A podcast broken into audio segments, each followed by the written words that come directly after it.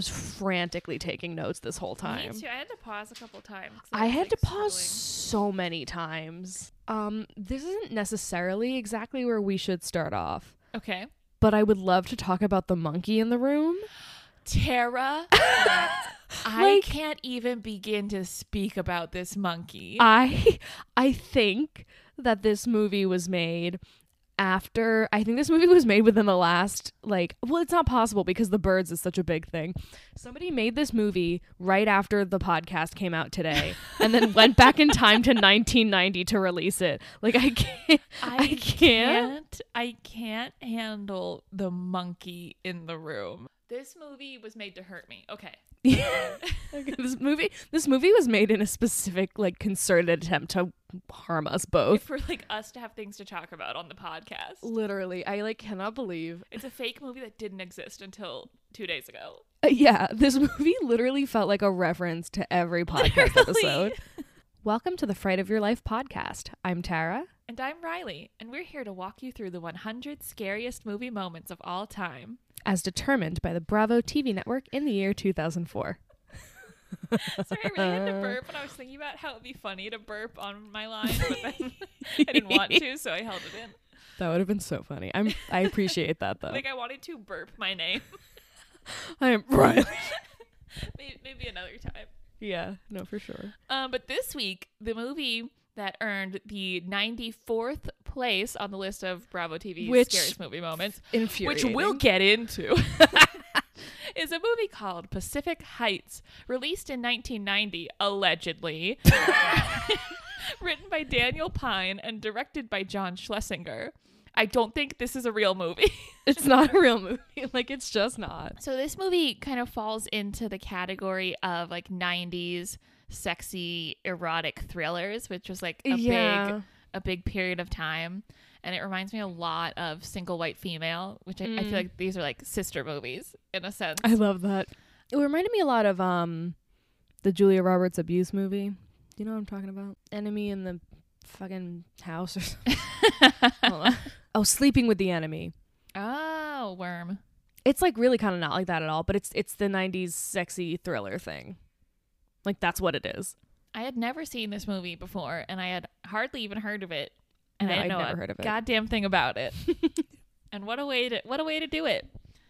Oh, I Yeah. did. I watched it on Vudu, and the description there was very different from the other ones I've read. What and did it say? like the only thing I wrote down from it was it's like two unmarried yuppies, and it's like just very aggressive. like the person who wrote the description was really mad at the characters. Uh, me too.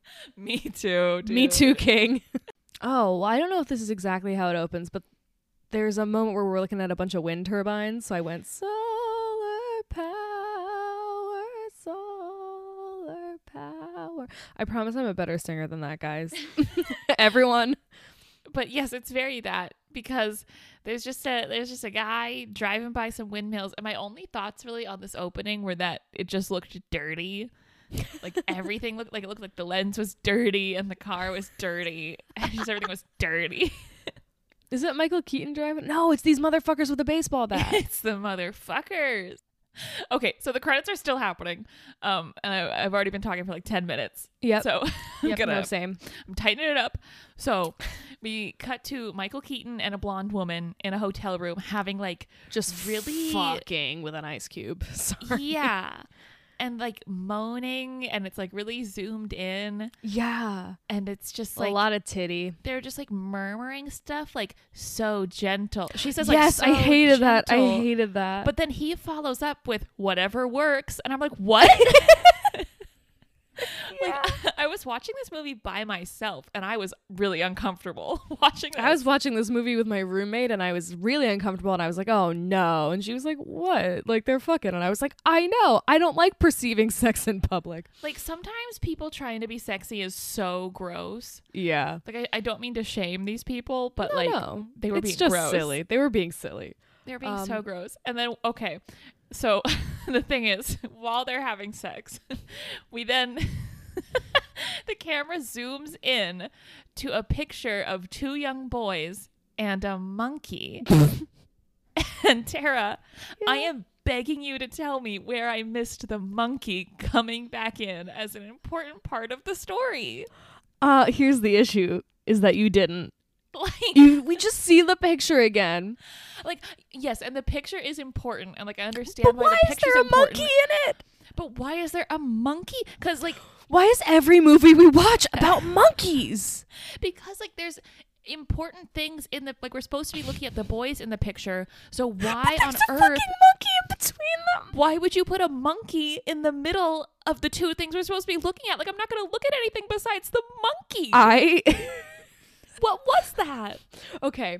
Well, here's the thing. I God, I have so many things. I'm sorry. So first of all, really quick, while the credits were rolling, I saw Laurie Metcalf's name and I got excited because I love her. And I went Laurie Metcalf, and then every other name that showed up, Yes. Chris and I just Chris is my roommate for everyone listening.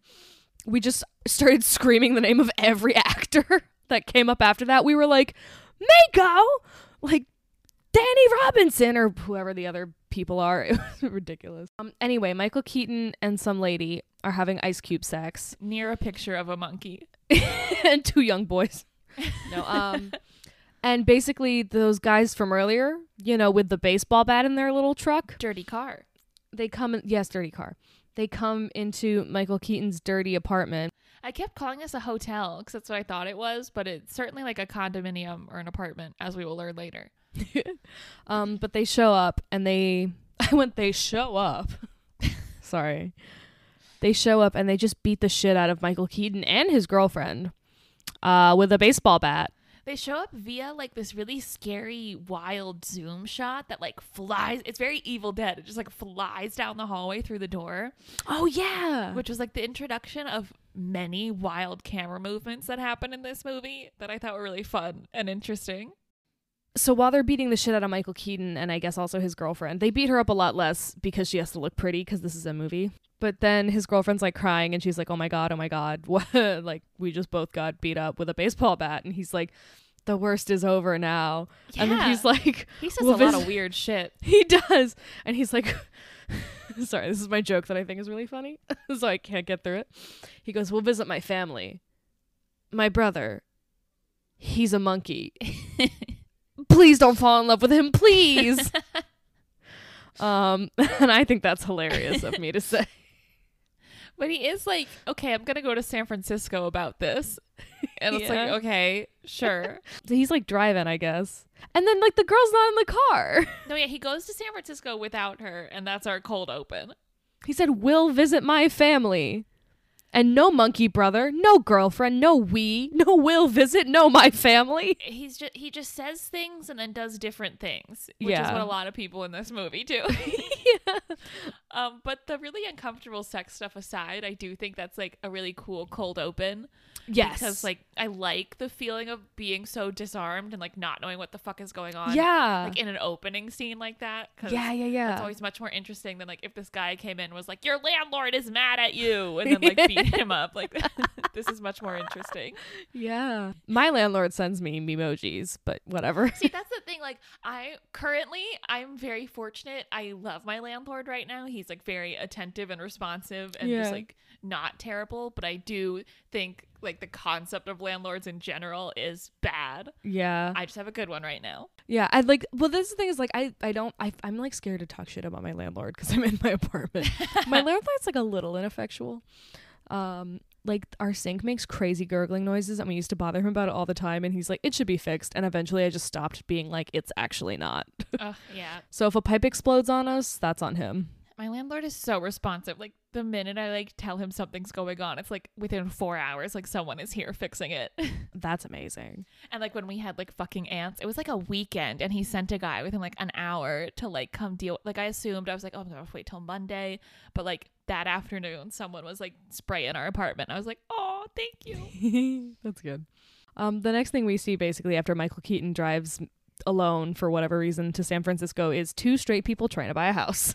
Yes, and I was so confused. I had to pause the movie and like look up who these characters were because I knew that the guy wasn't Michael Keaton, so I knew he was a different guy. Mm-hmm. But the woman was Melanie Griffith, but I didn't know what she looked like and she was just another blonde woman and I thought it was supposed to be the same people and I was so confused. That's so funny. Here's the thing: is that Melanie Griffith and the woman who plays Michael Keaton's girlfriend, Anne, um, they both have the '90s blonde woman haircut that they all had, where it's like a little bit like a poodle. yeah, it's like she's only blonde hair. Yeah, um, she's she's just a floating wig actually. Yeah, and nothing else. So I was like, "Who are you?"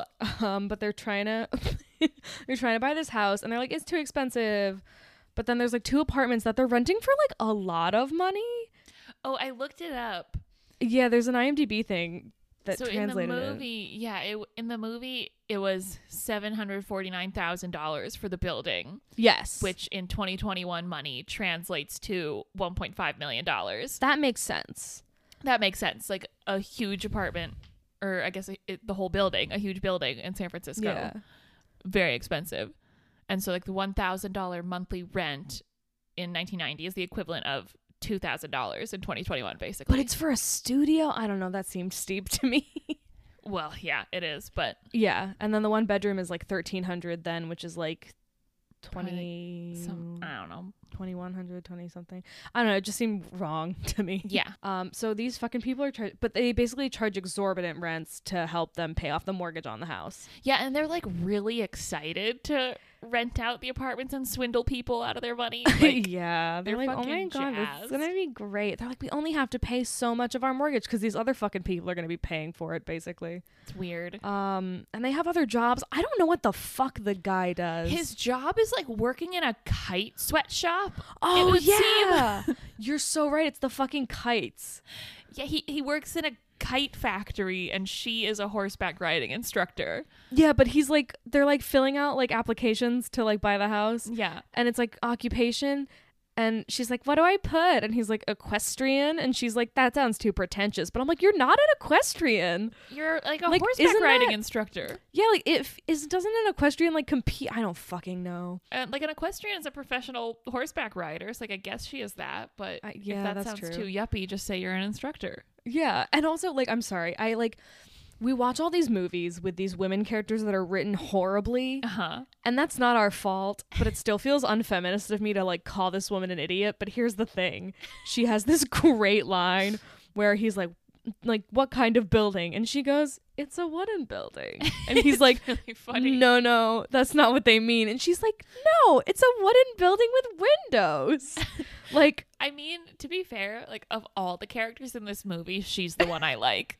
Oh yeah, she's the only tolerable person. She just also has these moments where she has like no brain between her ears. Oh no, I got a big one later. She's just like a fucking moron sometimes. there, but- yeah. well, I think I know exactly what you're talking about.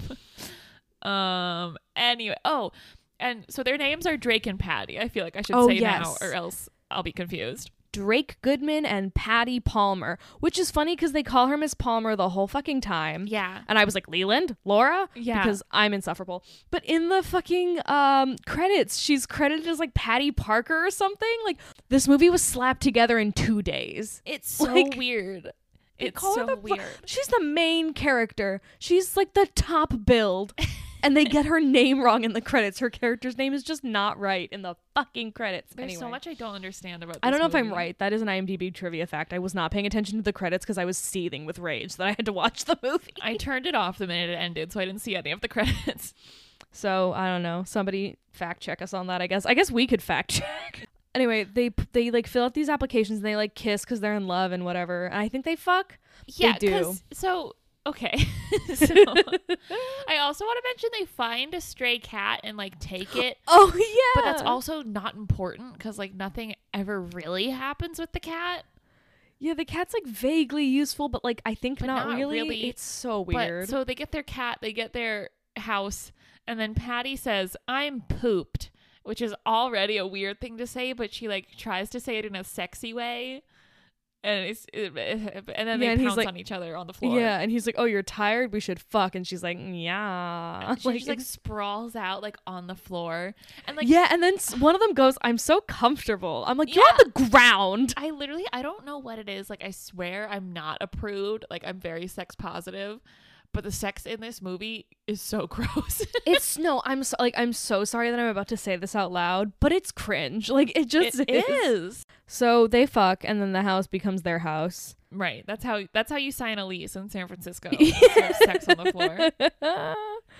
um, all the San Fran gays are the San Fran, the Frisco, excuse me, the Frisco gays are like, yeah, Uh, so the next morning they're getting the apartment ready to like show it to people and look at new Mhm. tenants and yes, uh what's his name? Drake.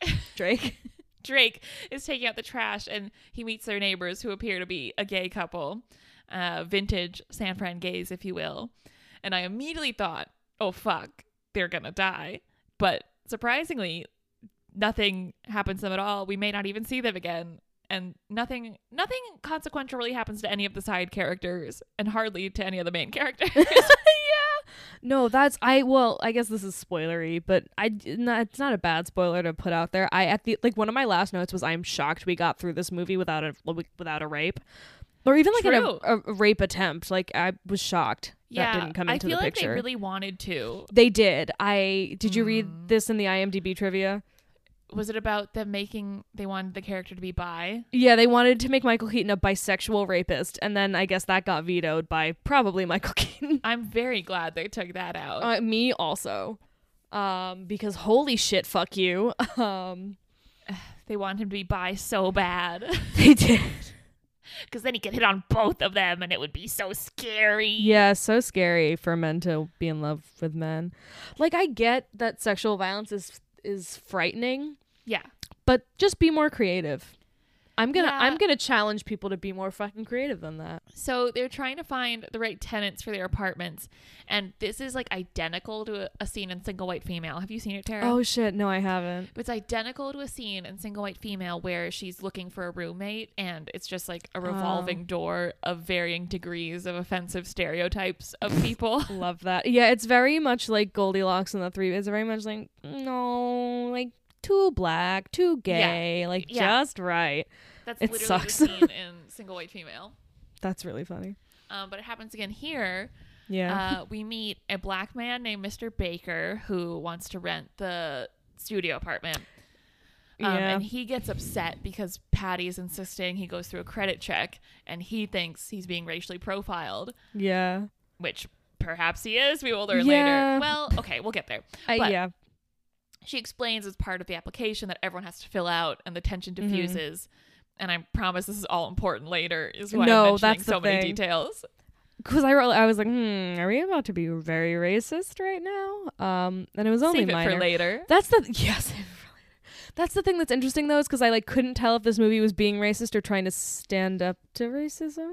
I and I don't. trying they're like, well, Patty's not racist, so yeah, I don't. It was like weird. I don't But know. he also has a line where he's like, "Sorry, like I." Well, yeah, he's like, "Sorry, like." I, I I get the runaround a lot, and I was like, oh, that hurt. I, but, Right. like, yeah, that's fucking exactly what happens. But they do have a bunch of other people looking at the apartment, and it is another pair of San Francisco gays. Oh Um, yeah, and but like they're goths is like the problem. Like, Oh, yeah. about them being gay. It's because they want to paint the walls black. yeah, yeah, I forgot about that. They're that. like, Holy oh shit. God, no. yeah, Like, all right. I mean, why does it matter to you if they paint the walls? You don't live there.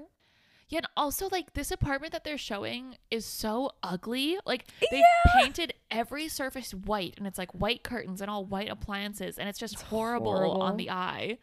So I'm like, Yeah. yeah, let them paint it. You made it ugly. literally, it's exhausting. I mean, black would also be ugly to be yeah, that's true.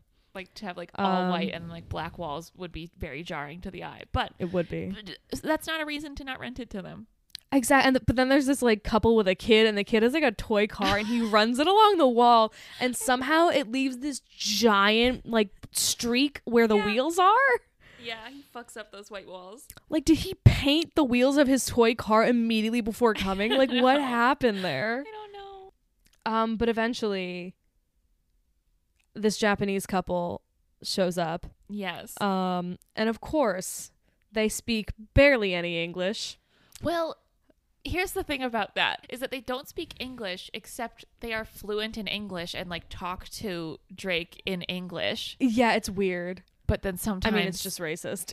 it's just racist what it is. But I have to mention that every time the Watanabes are on screen, the movie plays racist music is the only way I can describe it. Because if I were to mimic the music, it would be offensive. Yeah, like it's fake Asian music is what it is. Yeah. It's like fucking exactly what you would expect, pretty yeah, much. just just imagine imagine racist Asian music, and that's what it is. Yep. Um so let's let's hit on some things that we've gotten so far that are in every movie we've ever watched. Yeah. Monkeys, San Francisco, racist music. or like people being racist about music. It it's it's never ending and I hate it so much. the big three. The Watanabes move in. Mhm. Um and they have like a lot of they like come to move in kind of early and somehow Drake and Patty like don't know about it. Yeah, I can't. I I don't know. It's like so stupid. And they're like, "Oh, sorry, we're here so early." I'm like, "Did nobody communicate about like when they were? How are they getting inside? Like, did they just show up and be like, hope they're home?" Like, it seems like Patty and Drake frequently leave the front door unlocked, just Yeah. like for anyone to waltz in. Drake like comes downstairs like wrapped in a blanket, and he's like, "Hello." Yeah. Drake also does the classic thing of like screaming at them as if talking louder will make them speak a language that they don't speak. Even though they, Except that they do. some- they're sometimes fluent in English. And Yeah. It's just confusing and racist and a lot. But they move in, and they have like a lot of people helping them move in, and fucking Drake is like, "I hope these people aren't all moving in with you." Yeah. and but everyone on their way in and out is stepping on this piece of paper, which like I don't know how I didn't realize what this was. I didn't realize until later either. It would have been really clear to know what it was if there had just been like a shot of Mr. Baker leaving his application at the door. Yes, that would have been that's all it so helpful. taken. But they, I guess they wanted it to be like a twist. But then I was just like, I don't know what the fuck. I know that paper was supposed to be significant because we zoomed in on it on the bottom of that guy's shoe, but yeah. I don't fucking know what it is. So, It's exhausting. um, but another important thing that happens when they're moving in is Patty is throwing up, so she's pregnant. Yeah. Yep. Because no no woman is sick in a movie like this without being pregnant. No, exactly. Um, also, I, this is going to be a spoiler, but I want to say this early on. Huge trigger warning Oh. for pregnancy loss and miscarriage. Yeah. In a, it's not good. It's It- not. no, I'll, it- I'll say trigger warning again before we start talking about it. So if you want to fast forward or just like bail from the episode completely, that'll be yeah. I'll- I'll Yeah. give you your sign because it's terrible. Yeah. It's. I was actually really upset. Yeah, but we're gonna get there. I just Yep. wanted to just brace We'll yourselves now. yeah. No. So sorry, sorry for spoiling so early on, but No. good listen. lord, No, that's you all important. to know. Yeah. No, because we didn't. Uh. because we did not. I hated it. Okay. basically so the Watanabes move in um to the apartment and and definitely at some point somebody's like the Watanabes I'm sure. which sucks um Michael Keaton is just like threateningly driving towards the house Yes, in his like fancy, fancy car. I don't know what kind it is. Don't ask me. oh wait do ask me in approximately three minutes okay the car is a 1977 Porsche 911 There you go. or probably 911 I don't know So he drives up in his car to s- to look at the studio apartment. And like of course, they're so willing to waive the credit check for him when he like has some made up issue that he can't go through the credit check because of his job. But um he like drives up to the house and he's like, "Oh, I want to rent the studio apartment." And he can't do the he's he he says he can't do the credit check. But Patty's not there cuz she's upstairs vomiting. And fucking what's his nut? Drake is like, "Oh, of course we'll waive the fucking credit thing cuz he waves a bunch of money in his face basically." And he's Yeah, like, he makes this big show of like looking through his wallet and having like oodles of cash. "Yeah, like out. He's like, a million hundred dollar I've bills." only got twenty nine hundred dollars on me, and like I rolled my eyes back so hard I almost blacked out. no, when he did that I went, "Fuck you." Like I feel like even if I was Drake and I didn't have the context of the beginning of this movie, like, Yeah. this is still so obviously just like a show Yeah. and like such clearly such bullshit. He's being so shady, It's so fucking obvious. It's actually painful. but Drake's an idiot, so whatever. Yeah, Drake is the stupidest motherfucker alive. honestly, Um, honestly, But basically, he is very turned on by money. Carter's wads and wads of cash. My Carter's wad. That's the episode title. Carter's Wad. Carter's wad. Absolutely. Um, but then I don't know if he's saying it to Carter, but he admits to somebody that not only is he not married to Patty, but they've never lived together before. Yeah, and like, now they are business partners. really weird. I'm dying to know how long they've been together. Is that something they say? no, because the craziest fucking shit happens when she tells him she's pregnant, but that doesn't happen for a while. So I have to Oh, I gotta hold on to my Oh, dick yeah. for a minute. Sorry, let me rephrase. I have to hold on to my butt. But like, it seems like they can't have been together very long. No, there's no way. Or they have a terrible relationship, which is also possible. So basically, um, Michael Keaton finishes like metaphorically seducing Drake because he can't really seduce him because we're afraid of bisexual people. He can't be an evil bi. That's true. Yeah, I'm glad he's not an evil bi, but I'm also like, hey, I get that. on behalf of other evil bisexual people.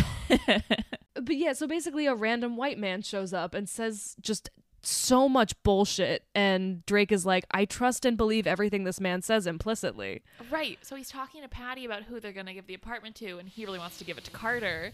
And Patty's like, Well, what about Mr. Baker? Um, and they're talking about how they never got his application.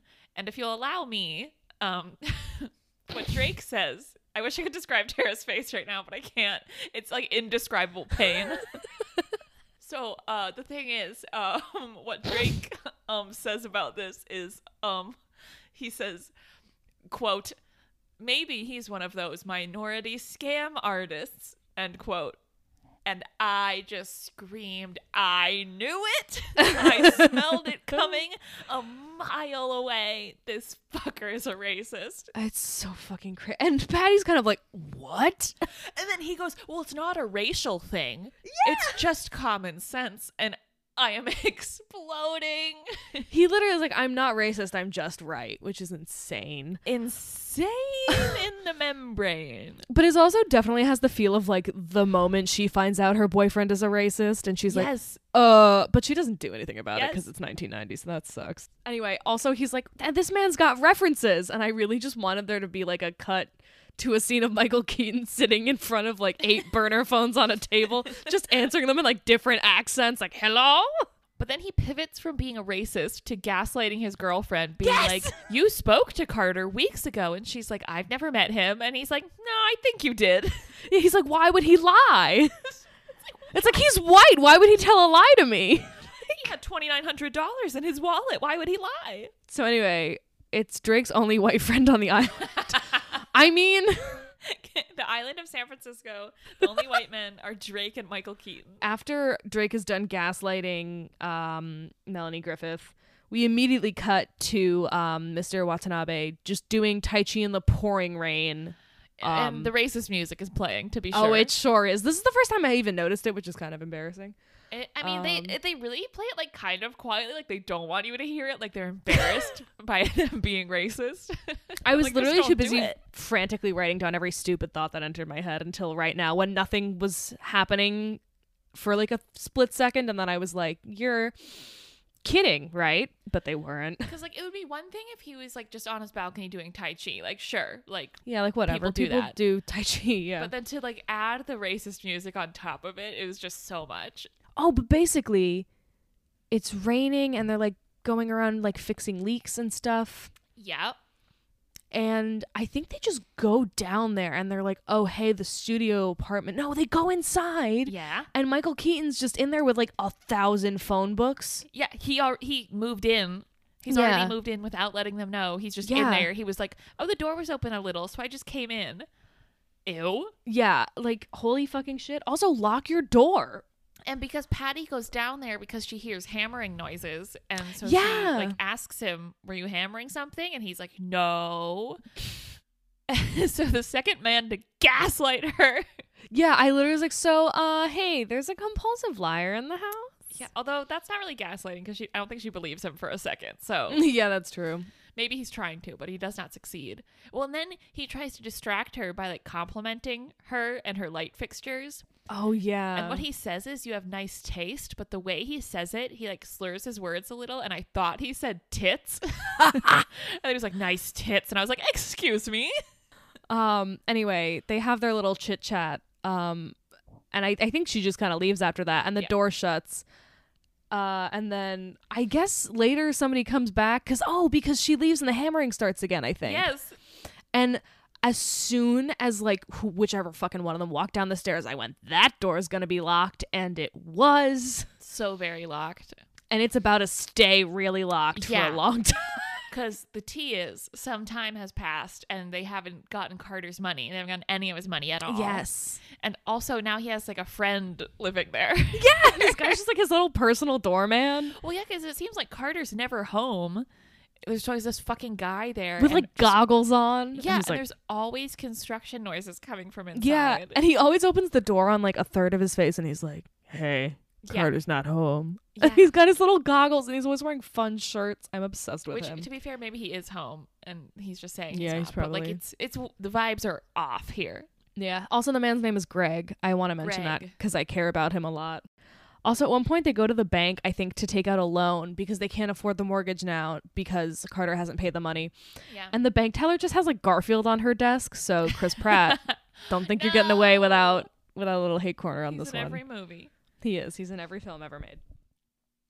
But then one night, the Watanabes knock out the power while hanging up. They're hanging a picture frame and like they Yeah. hit a wire with a nail, which is like such a fear of mine. Anytime I'm hanging up anything in my apartment, I'm like, I'm gonna hit a wire and electrocute myself. Also, I feel like that shouldn't be able to happen. Is that common? It shouldn't. I mean, it can Yeah. like in old buildings, especially like Okay, it can yeah. happen. Right. But like Mr. Watanabe is right when he's like, um, this is fucked up. That shouldn't have happened. Like I could sue you for that. God, right. And they go down to fix it. Down into the basement, or is it a basement or a garage? Because there's a car in there. but I feel like it's a basement. I think you know what it is because I think it's like because it's it's like on like a, a hill sort of, and the garage is like built into the hill, so it is a basement, but it's also the fucking garage. It's their Yeah. driveway and their garage and their basement. Yeah, like the garage is a basement garage, I guess. Um, but basically, um, they they like run down to the apartment because the whole building loses power when that happens. Um, and what's his face? Oh, I'm gonna forget his name every five fucking seconds. Drake. I literally, I kept writing like Dean, Dave. like I couldn't remember his name. I'm just like Michael Modine. I just kept, I started writing Guy at one point. I was I like, the guy. Um, but Melanie Griffith, whose name I also keep forgetting, Patty. Patty. runs into the basement and like she throws the power a couple times, and we see Michael Keaton sitting in the car, just fucking staring at her. Yeah, it's weird. And then like we go back to her fucking around with the power, and then we go back to him, and he's just twirling a razor blade around his fingers. Yes, and this, I mean, like, not this specifically, but this is when this specific thing bothered me so fucking much is that, like, I just don't get his whole deal. No, exactly. I was freaking out about this. Like, what's wrong with him? They don't explain it. Yeah, like, what is his thing? They're just like something's wrong. Like, he has a razor blade. Like, what's the what's with the razor blade? He never, It doesn't come back. but he's always like playing with it. I'm like, what is that for? What's his drive? I don't understand him. No, he has none. This is again, I was talking to Chris and I was like, this is like the whole like trying to understand him is like the fucking Key and Peele sketch where that guy's like he's like, What is that? And the guy's like, I know that's a really beautiful woman, right? And he's like, No, I really don't know what's under there. And he's like, Well, it's her vagina, man. And he's like, Her what? And he's like, you know, like her reproductive organs. And he's like, or maybe there's just a little face down there. like it's literally like we don't know what's wrong with Like, Michael what Keaton. is he? I don't get it. absolutely He's nothing. just sitting there like to scare her and then drives away. Yeah, like. Anyway, yeah, he doesn't do anything. And I don't like she sees him down there and she's like, "Hey, what the fuck?" But she never notices the razor blade, I don't think, which like No, I guess would that's you? Because why is Yeah. he holding a razor blade in between it's his fingers? so goddamn weird. It's weird. Maybe he's like flirting with danger or something. Like you know when people do that thing where they like slam the screwdriver between their fingers? I don't when, know. When they put the killing thing between their teeth but don't allow it to do the killing. but okay, so Drake is just like stomping around being angry at his job at the kite factory. and then Oh, and he's like screaming at people on the. This is the thing that drives me insane. I'm sorry, I almost dropped my microphone in my rage. They're infected with rage. This movie infected me with rage. honest to God. but he's like screaming at the, these bankers on the phone because they're like, "Yeah, we don't have a Carter Hayes on our books," and he's like, "What do you mean? Of course you do." It's like, Like- dude, accept the fact that you're being had. like he's going to bat so hard for his only white friend on the island. It's Yeah. crazy. I'm sorry, I'm gonna keep making that joke. Melanie Griffith says like the craziest shit in the world. Oh, because he leaves his job at the kite factory to go to Patty's job at the horse palace to be grumpy to her at work now. Exactly. But it's so funny because she and another instructor are like, there's like these like kids circling them on horses, and she goes, um, and like, and what do we say? And they all go, we're the boss. And she goes, and why are we the boss? And they go, because we're smarter. And I'm like, that's a bad, weird way to think about horses. think that's why you're the boss of the horse. yeah, like it's basically because we have opposable thumbs. Like, fuck you. like it was just weird. Be like, these stupid animals. Like I just like Yeah. I don't like that perspective on horses. Anyway, So they're talking, and she's so pregnant, and she's being so weird about it. like, oh yeah, um, because he's like, oh, you can't. He's like, we should have a drink, and she's like, I don't really want to have a drink, and he's like, why? And she's like, because I'm going through changes. Like she doesn't say it. like she does this thing that like I hate this trope so much of her just being like, "Oh, geez, like you know, I haven't been able to shake this flu. I wonder what could be wrong." And I'm like. Who in their right mind in this situation like wouldn't just take a pregnancy test? Like if you're in like a relationship with someone and like having a lot of penetrative sex with someone Yeah, and like you get sick, you throw up sometimes during the day, wouldn't you like think to take a test? literally. And you have no other flu symptoms. Right, like you just throw up sometimes and like go about your day. Like, wouldn't you? Wouldn't you go? Hmm. That's weird.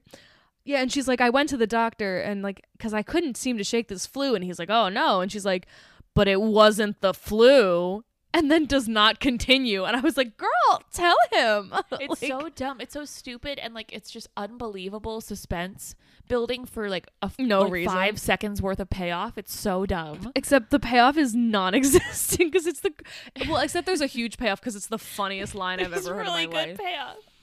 But um, there's one thing I have to say before that is that he's like talking about how stressed he is about Carter Hayes, and she's like, "Oh well, like I can get on him or something." Like she offers to help, and he's like, "No!" like, Yeah. and like I know it's because like men are so insecure and everything, but there was something so funny about him being like, "Fuck you! Don't you dare offer to help me or support me right now." Oh my god, should we role play? Can we say it together? Can we Oh, do yeah, it? Wait, I'll be Patty. Okay, Okay, I'm Patty. You're Drake. please. Um, so uh, for context, I've just been telling you about the flu I couldn't shake and how I went Yes, to the yes. doctor. The doctor says I'm pregnant. Congratulations. End of scene. Like, End of scene. He says congratulations, and that's it. And they don't they don't fucking talk about it. They don't talk about it. That's it. can you imagine? Like, Congratulations. you're not telling some random person that you slept with that they got you pregnant. You are telling your business partner and live-in boyfriend. Like wh- wh- what? Like- it's outrageous. Like this is very much the equivalent of being like, "Oh, I'm into you," and someone going like, "Thank you." Not even that like, "I love you." Thank, Thank you. you. It's that. but just like zero affect, like no emotion on his face, just Yeah. congratulations. like what? There were so many times where like I just wished that Dennis Christopher was playing this part because he's also a cute little blonde. Yeah, he was doing bigger and better things. Um, He was perhaps. in the It miniseries this year. Yeah, he was. But like, I don't know. Can you imagine him doing this? He would have been like, like he would have just put something on it. He would have done something with it. would have been good. He would have sang "Running Up That Hill" to her. he would Um, have. Dennis Christopher, guest on the pod. I love you. Basically, they go home, um, to like fuck with Carter's shit some more. I mean, justifiably, but you know.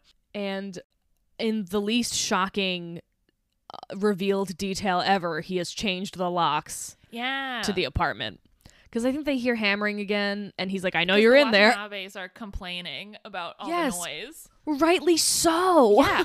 yes. And he like that's the thing too, because I think this is one of the first times they like really no no no they speak a lot of English during the wire hit They thing, do. so never fucking mind. they but speak yeah, no, like- primarily English. Mr. Watanabe like shows up and he's like, yeah, every time I knock, I like I hear the hammering, I knock, it stops, and then when I walk away, it starts again. Like it's I don't know, just like very easily explains what's going on because Yeah. he's fucking bilingual anyway. Um, yeah, no, it's so funny because they're like drilling this time, and there's this really great shot of Michael Keaton and his buddy Greg like stacked on top of each other like Scooby Doo, like Yeah. drilling, and they like listen to see when um the man who isn't Dennis Christopher and Patty leave. And like this also Drake starts like losing his shit, I think. Yeah, he's so mad about him changing the locks. He like goes down to the basement and turns off his heat, which I'm like, Oh, does that already happen? yeah, that's right now. and I'm like, in San Francisco, he's fine. Like you don't you don't need heat in San Francisco. yeah. Um. Oh, but I think he also turns off his like whole all of his electricity too, so that's a problem. Yeah. Um, and he like does a little dance about it. yeah Did you see that? He like does a little celebratory No, dance. you're so right. But like, yeah, like you can't do that. You can't do that. Oh. You can't shut off your tenants' heat and electricity because you're mad at them. Well, and because you can't do that, Carter calls the cops on Yes. Drake. yes, yes, yes. And like this is a tough situation because like I am not often on a landlord's side, and like Drake is handling this very badly, but also like Mike Michael Keaton's being a lot. Oh yeah, he's being the worst. It's just I mean, he he moved in and did pay and paid no money. right because then there's He's squatting. He's squatting. He has squatters' rights. oh he can sue you for that, and I'm like, can a tenant sue their landlord if they haven't paid anything? Yeah, squatters' rights. really?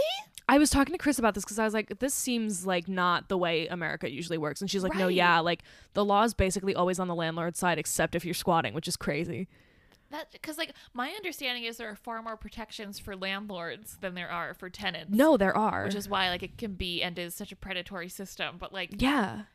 I feel like the lease can't be valid if you haven't paid anything at all. Yeah, it's something because Laurie Metcalf is like this frog obsessed lawyer, which is hilarious. I was like, frog lesbian. Like, not that that was a thing in the 90s, but he's chosen to occupy or something. No, maybe it's like to procure. I fucking don't. It doesn't matter. She's like, yeah, he's squatting, so he has rights, is basically what it is. Because they Um, hire Laurie Metcalf as their Mhm. lawyer for this situation. And when they go into the city to hire her, they like, there's also like, they have this weird, like, looking for a lawyer montage. But when they're in the city, there's this shoe shine guy, and he's like, Dr. Shoe Love. And I thought that was funny. Yeah, that was something. Um, but basically, they don't really like. I think the Laurie Metcalf is like, oh, I have a fee of like twenty five dollars or something, like, and they're like, we don't want to pay that, yeah, or maybe like two hundred and fifty. I fucking don't know. It's Whatever, not a lot. It's not a lot. and they're like, we won't pay it. So they talk to their their their black friend, who like is constantly giving them free legal advice and Yeah. doing them favors, and they just are like that. They just use him f- for the plot in this movie, and I hate it. No, literally, like I I wrote down I was like once again I am asking why Patty is pregnant, which like we do find out later, but right now in this moment it's like just so they can tell their friend from the Christmas shoes, who I don't know why he's a character here. He's from the Christmas shoes. He's from the Christmas shoes. Go off, sir. He's he says this. I think it's him that says the phrase "horse pucky." Probably. I don't Somebody know. says "horse pucky," which is a crazy thing to say out loud. But they're at a Chinese restaurant, I think. Mm-hmm. Um, and I was like mad because it wasn't the Chinese restaurant scene from it, which is I usually am mad that I'm not watching the Chinese restaurant scene from it. I don't know. They're at some restaurant. Um, and they're talking about like financial situations and they're like going back and forth and talking about like we can't do that, but you could try this, but you're not gonna win and blah blah blah. And then out of nowhere, Melanie Griffith just goes, Let a smile be your umbrella. And they're like, Huh? What are you talking about? And she's like, It's my fortune from my fortune cookie. And they're like, Okay. like it's so funny. This movie's so weird. She just has these random dumb bitch moments, and like, I'm sorry, but it's so funny. Like, it's it's funny. Yeah. it's hilarious. They're like, oh man, this is really serious. Like, you could really lose a lot of money in this. And she's like, let a smile be your umbrella. And they're like, what? And she's like, what? I wasn't listening.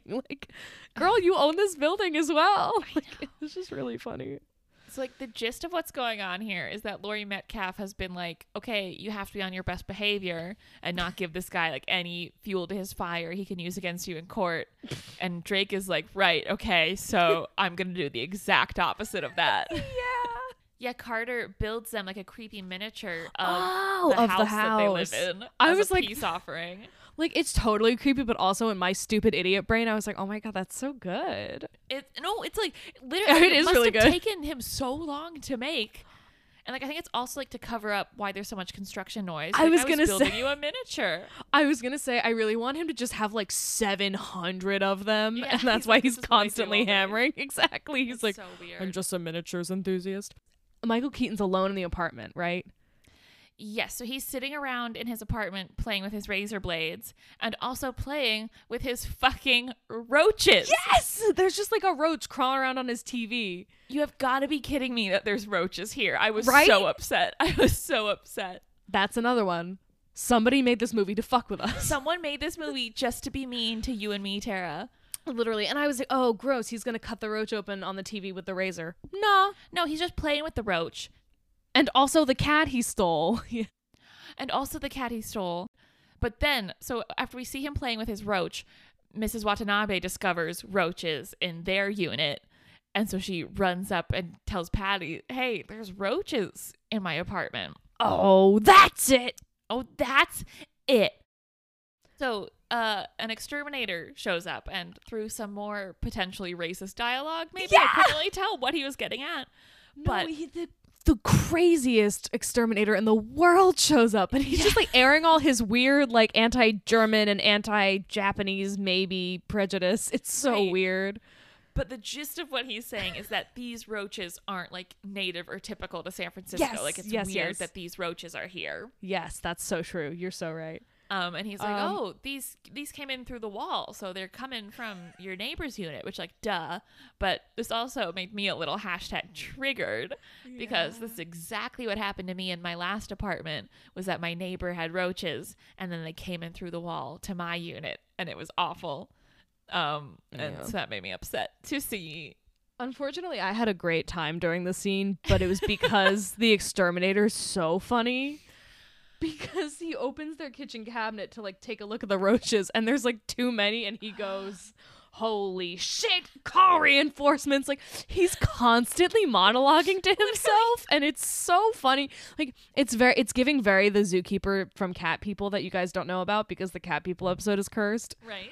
but basically there's a zookeeper and cat people that just constantly sings this one little song to himself and it's very much the energy of the exterminator from pacific heights But just like the exterminator being like, "Holy shit, there's roaches here." and it's like so funny because he's like i i'll kill german roaches and asian roaches and blah, blah, blah. but then he sees some roaches and he's like oh god He's horrified. And like I was so upset because I was not prepared for these roaches. Like Why are would you be? roach- Why are there roaches in this movie? Here? This movie's a hundred different movies. they literally want they, this movie literally is like oh the roaches in your apartment aren't your landlord's fault they're your neighbor's fault like right, it's because this dude is like breeding roaches in his apartment is what's happening. crazy well i mean there's Maybe- reasons but still Maybe that's what my neighbor was doing. I don't know. She also had a fluffy white cat. she's Michael Keaton. It was Michael Keaton in drag. Michael Keaton was deep in character for a sequel where he plays his own daughter. I hope so. Um, That'd make it worth it. That would actually be great. It was rid- I was like I was so I I well cuz okay, the moment I saw a single cockroach, I wrote in all capitals frantically, "Roach fright bug movie." Like I couldn't remember the title of the segment, so I just called it Bug Movie. Creepshow subtitle bug movie. Uh, anyway, this is the moment that Matthew Modine Drake. God, it's just that Matthew Modine's such an interesting name, and he plays Yeah. Brenner from Stranger Things. He He's sure the crazy does. experiment man. Oh no, I'm wrong again Are you? because Anne shows up. Oh yeah, I just skipped over that because I feel like there's no reason for it. No, it's so weird, but also it, it's just really strange because Greg hears Anne Carter, and Patty. Carter's girlfriend. Yeah, Carter's sorry, Carter's girlfriend Anne, who looks exactly like Patty, and it's hilarious. She shows up. Um, She shows up and she's like, "Cause at oh, she's one of the fake references, so of course she covers for him." But she's also like, "Hey, where's he living now? Tell me Mhm. the exact address." And I guess that Drake does that Yeah. because like that's who he's on the phone with. Uh, It's oh my god. Anyway, she fucking shows up, um, and Gr- Greg hears the argument that they're having Yeah. because Patty's kind of like, get out, we don't like Carter. Um, and he just like drags her into the apartment to which Patty has almost zero reaction. And like, Right. I understand that she was arguing with this woman, but like, no matter how much I didn't like someone, if a man that I didn't trust dragged a woman into an apartment that was always Yes. locked, I would call the police. And like that's it. Like we don't ever see her in the apartment. Like there's no follow up on that. It's so weird. It's so goddamn weird. But then I skipped 8 million plot details because this movie is incoherent. So that's why I skipped all the plot details when I was trying to remember what happens. Yeah. But Matthew Modine, aka Drake, is like, I'm going to spy on Carter because I think he hears him arguing with Greg. And so he goes into the basement and there's just like a giant missing slat in their floor, which, Yeah. like, why? Into like Unclear. a crawl space. Yeah, and it's like I guess in the basement, I, the garage. I don't fucking know. It's very logistically confusing, but he's Yeah, the house in a crawl space near the unit. and um, then he notices the cat. That's their cat, which like okay. I think he only knows the cat is missing when he sees that the cat is somewhere it's not supposed to be, and he's like, "Oh shit, that's our cat." Yeah, like I also didn't realize it was their cat until like much later. There's a line yeah. where Patty's like, "He took our cat," and I'm like, "That was your cat?" yeah, they like saw it outside, and they were like, "Kitty, time to have sex," and then they were like, "This cat is ours now." Literally. Um, Whatever. But he sees the cat and then they like drop something and like glass falls in him and also roaches fall on him. Fucking more fucking roaches. Um, like and he takes a little roach shower and it's horrible. But I guess slightly more importantly than the roaches, yeah that's we true. learn through this dialogue that like this is just something that Carter does, this is like how he makes his money. Which is way too elaborate of a scheme to get money. right like like because uh, I, I don't know how to like I'm so angry I can't form a coherent thought but you know in Parks and Rec how Jean-Ralphio is like I got run over, by, a Lexus like that's how the, that's how you make your money. Like go to different states and get hit by cars or something. Like like find find apartments and then rent them and then just be fucking crazy and build them elaborate miniatures and flirt with the girlfriend and breed roaches and just drill all night. Like what the ever loving fuck is and this fight with your goggles wearing boyfriend like like that's way too long of a con for it to work out well for you But then there's the thing too, it doesn't matter. Like, oh my god. oh my god we'll get there. but basically, um sorry if we're being incoherent but it's not our fault it's, really the movie we can't. Yeah, we have no other option. But so um Drake is devastated to learn that his only white friend on the island is in fact a white scammer. yeah Um, bummer So uh, basically like Patty comes home and she's like what's wrong with you? And then he's like. Well, Patty comes home to him drinking a bunch of beers. Yes. Basically, she's like, "What's wrong with you? Like, what's going on?" And he's like, "I heard, I heard Carter admit that he's a scammer." And she's like, "Oh," and he's like, "Yeah." And then I had five beers about it. Yeah, and he's just like surrounded by empty beer bottles to illustrate that he has in one evening developed a drinking problem. It's just like so hokey and cheesy and lame. it's so crazy. But then also, like, they're like, "Oh, we can't do any." They're like, "Well, that doesn't help us." I'm like, I think you hearing him admit he's a scammer like is a step in the right direction. Right. Like they act like they can't do anything with that, and I'm like. You kind of can. Like, I realize it's just he said, she said, but like, it's not nothing. Well, and this like unrelated too, but just him being surrounded by the beer bottles to like illustrate he has a drinking problem. It's unrelated, but it reminded me of A Star is Born, which is a movie I actually like. Like I like that movie. Yeah, me too. But one of the very first things you see is Bradley Cooper like downing a shot of something and then stumbling on stage. I just remember being Yeah. like, "Oh Jesus, fuck, this is gonna suck," because it's it's just stuff like that that's like so on the like nose, unsubtle, yeah. right? It's like, look, alcohol, look at it, Yeah.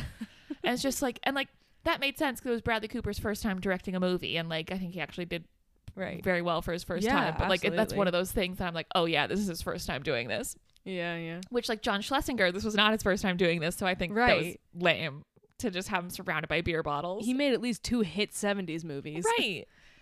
And and also uh Drake is like really drunk acting. Like He's so drunk. it's like how in high school theater class when someone has to play drunk and they don't know how because they've never been drunk before, so they just get like loud and fall over. Yeah. Oh my god, it's crazy. Like I don't know, not to be like this, but like as someone who had 5 beers like not too long ago, right. I was pretty good. Like hey, yeah, that's another thing. Like I tripped over my words and then I was like, "Ah, shit, sorry," and like corrected what I was saying and then like really drunkenly sang Holly Holy at karaoke night and texted Riley about it. Five Um, beers doesn't like fall over and yell at your girlfriend. yeah, it's like do something kind of dumb and then be mad nobody was excited about it. Weird. So after this, the Watanabes are moving out because of course they are. because it's unlivable here. Yeah. Like- and but now they're playing a sad, quiet version of the racist music Oh underneath them moving out. It's ridiculous. And then Patty is like guilt tripping them for not wanting to stay. Yeah, and like, oh my god, and Mr. Watanabe is like, I'll try to pay the rest of the lease. Like, I don't know. This is costing us a lot of money too. Like, I'm really Right. sorry. And I'm like, don't be sorry. These people made no effort to make your situation livable. Like, I know they're trying to kick him out, but mostly they're just being drunk and fighting and being the worst. Like as someone who I had roaches and the building wouldn't take care of it and I panicked and I moved out and I didn't even have like a razor blade man drilling in the middle of the night. Like it was just the roaches. and I was like, see ya, cutting my lease and getting out of here. Yeah, God, and the and she gets all passive aggressive once they're out there. She's like, "Well, so much for that," or something, and it's like. Yeah, and like I mean, yes, landlords only care about their tenants insofar as they're a source of income, but still. I was like, be nice to the Watanabes. They direct they decorated? Yeah. they decorated your ugly apartment so nice and they were Yeah. really understanding about all the garbage nonsense that you made them put up with. So then they go to court with Laurie Metcalf and um obviously they the judge is like Carter's right and he's perfect and I love him. yeah. And Laurie Metcalf is like, wait a minute, can we postpone for a minute so I can like get my and the judge just like steamrolls the shit out of her. Yeah. Which like I'm sure happens, but it was still like, what? she was like, Can I have ten minutes? And he was like, No, I love Carter Hayes so much. Like, He's also like, well, I see you're on the schedule for two more cases today. So if you want those to go well, you might want to Uh, consider being done right now. You're so right. And she's like, Okay. The outcome of that is they have to reduce Carter's rent and pay his legal fees. yeah. And it's just really funny to watch Drake freak out about this. oh, but also, yeah, and one of the main reasons is that he like did his little hissy fit with the cops and like shutting off his utilities. And Laurie Metcalf is like, um, hey, why didn't you fucking tell me about that? And Drake is like, I didn't think it mattered. I didn't find it relevant. um, and then there's a conversation that Patty and Laurie Metcalf have together that I honestly don't remember the content of the conversation, but Oh, yeah. there is like a really long shot of the camera just fully circling them Yes! multiple times. They have this like crazy so Regency cool. spin. It's amazing. It's really fun and cool, but they also do have to do this really awkward blocking and like spin around each other at one point so the shot ends in the right place, which made me laugh. But I thought that shot was really cool overall. it was really cool. I was excited. I was like Regency spin, Regency spin, which is like not really what it was, but it was, It was still awesome. fun. Oh yeah, and so then like I guess they come home from court, and Carter's just like blasting death metal in the garage. And because Drake loves fucking shit up, he starts like smashing Carter's car. Like immediately they get home from court and he's like, I'm gonna punch the car. Like it's so stupid. Yeah. He, well, also he almost fucking like clocks his pregnant girlfriend with a fucking Yeah. crowbar or a tire iron. I think. She's like, "Hey, stop! We're suing this man. You cannot destroy his car." Like literally what is going on in this apartment? It's crazy. Like you you just can't destroy a man's car while you're in the middle of suing him. Is not a good call. Not a good It's just not legally sound It is not. that. It's not. Laurie Metcalf would not recommend. Yeah, as a lawyer personally, I can't endorse this behavior. No. Um as a bad bitch, however, Okay. So Drake has a nightmare about roaches, as I often do. Um, and it's at this present moment I would like to reinstate our giant trigger warning uh, because he wakes up to Patty screaming and experiencing a miscarriage. And just allow me to say, what the fuck was that for? no, it's really honestly, it just feels inappropriate. like why was she ever pregnant at all like that was so Exactly. unnecessary it just feels yucky Yeah. Um I really hate that this happens. Um it's so it's Ugh. And like the thing is, Melanie Griffith does a very good job of acting it, unfortunately, which Right. it's just like very harrowing and like doesn't add anything to the movie. But I, the the implication is, and I didn't really even get this, and Chris kind of had to fucking explain it to me, is that the implication is that it's like stress induced. right Um, and so basically, like he made her. Well, I guess I don't. I just. but like it's, uh, it's it's i don't think i don't think we needed that we didn't. right I think this was basically they were like, oh, we're not gonna include like assault trauma, so we're gonna have like birth trauma. Like I don't. Yeah, It just fucking sucks. it just it rubs me the wrong way. It just feels like exploiting a woman's trauma for like the sake of like dramatic tension or something. It- Yeah, it's just like there's no good reason for it. Not that there is a no, but they don't explore it in a way that's nuanced or anything. It just it happens and it's sad. yeah, it just happens as like a plot point, and then the movie keeps exactly because it's, not like this really movie is trying to speak like to the trauma that people who've experienced miscarriages go through like uh, it's fucking garbage and also um drake does not care No, Drake does not give a fuck. It's like it's so fucked up. The day they get back from the hospital, I think he like says to her, "Something was right about us before." Like the day she had a miscarriage, he's like, "Why? Yeah. Why? Why is our relationship weird right now? Like, It's what awful. the hell?" Like, and this is where how long have they been together? Like, they can't have been together very fucking long. Like the first like no trying time that happens to them, he's like, "What's happened to us? Like things used to be good. I'm like, before anything bad ever happened to you." God and at some point he's like how do you feel and she's like i feel like lady macbeth there was so much blood and it's, It's, like just weird. oh cool so a man wrote this movie like it's just fucking it rubs me especially the wrong way because later, as in like soon, yeah. Drake is in the hospital for something, and like their reactions to the other being in the hospital is so disproportionate. it's crazy It's so weird, and Like- I hate it. And also, like when she comes home, we like see the blood on the sheets in her bed, even though she's miscarrying in the bathtub. Like Right. it's just awful. It's just fuck. And just like the, the- fact like- like, Drake didn't like wash the sheets. I'm like, or like take the sheets off the bed. No, he doesn't give a shit. fuck this guy. He literally just like shows up to the hospital and he's like, "All right, pack your shit up. We're leaving." He's like, we gotta go yell at our tenant. Yeah, literally. And then we just see like Michael Keaton's apartment holding like a bouquet of lilies and calling the cops. Yes. Which like actually I was kind of like, "What's this guy about to fucking do?" And he is really about to fucking do something. Like, oh my god. like, oh my god.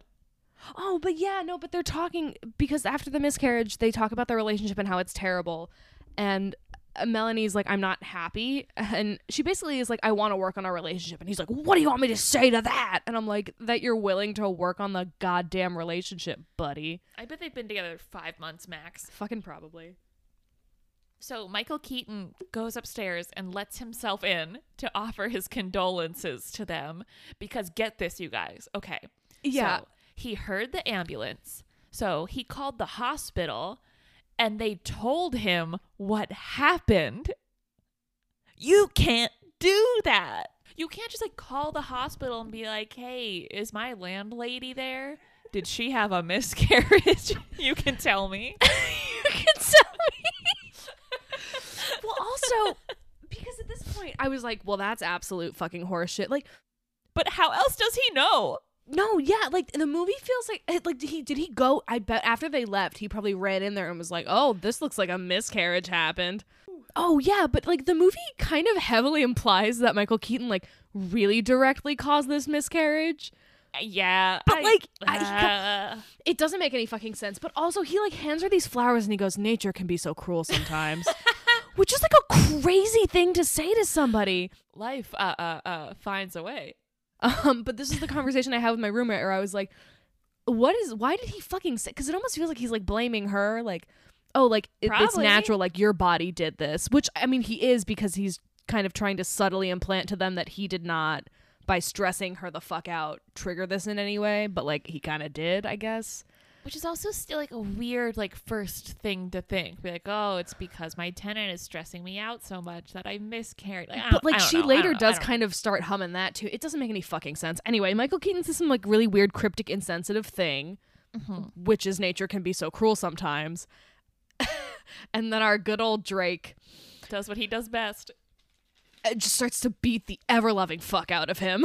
Like a lot. Like it feels very uncalled for. no, it's crazy. It's, It's a lot. Crazy.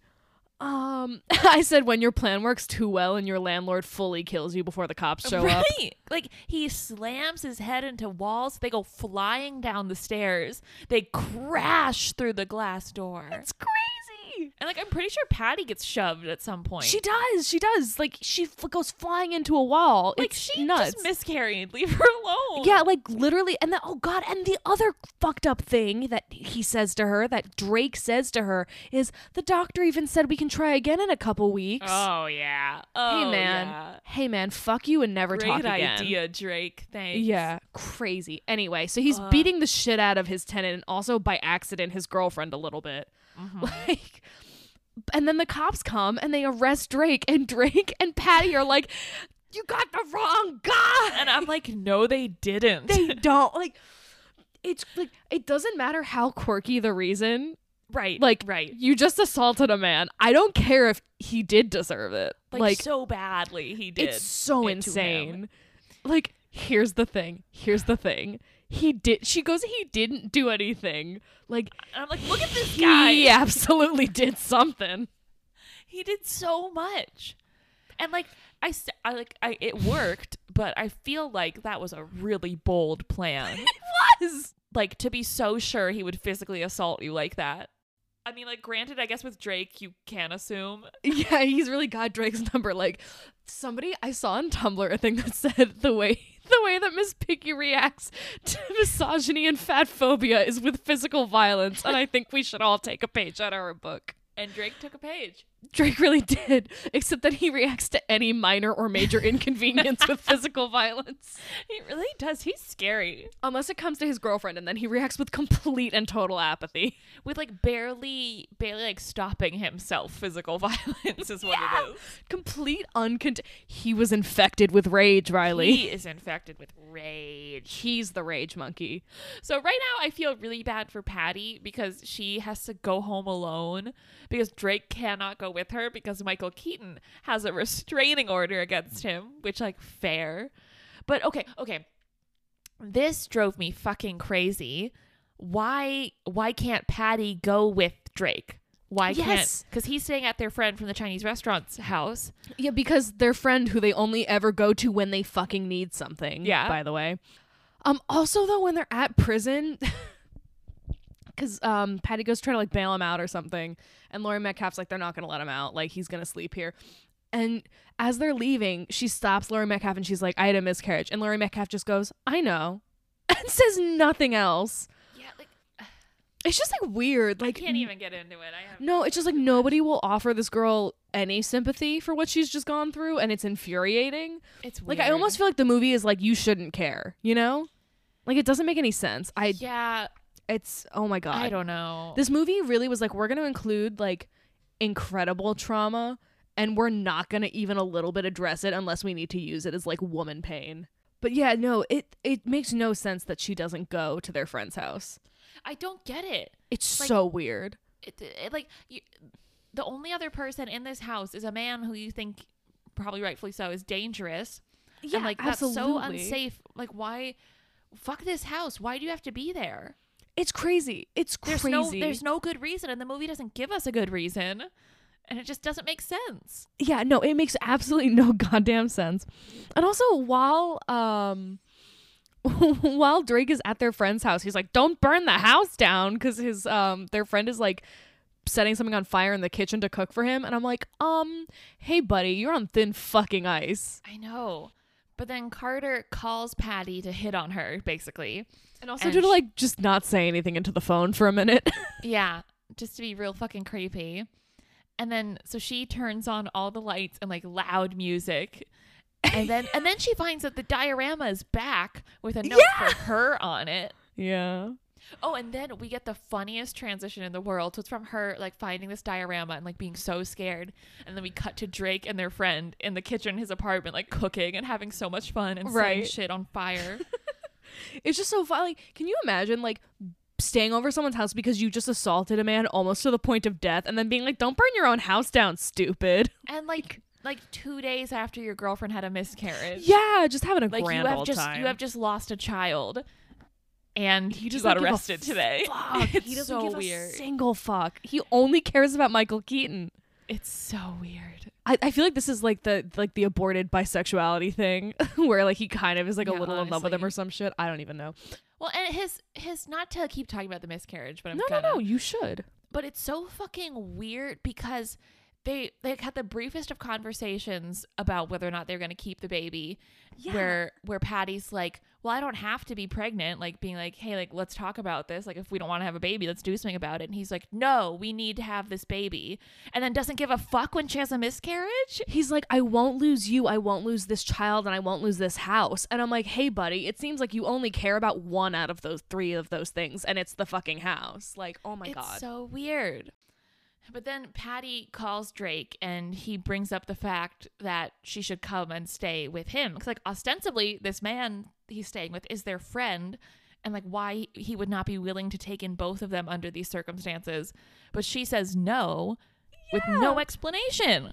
Also, she calls him up and she's like visibly upset or audibly upset. And he's like, What's wrong? And she's like, Uh, nothing.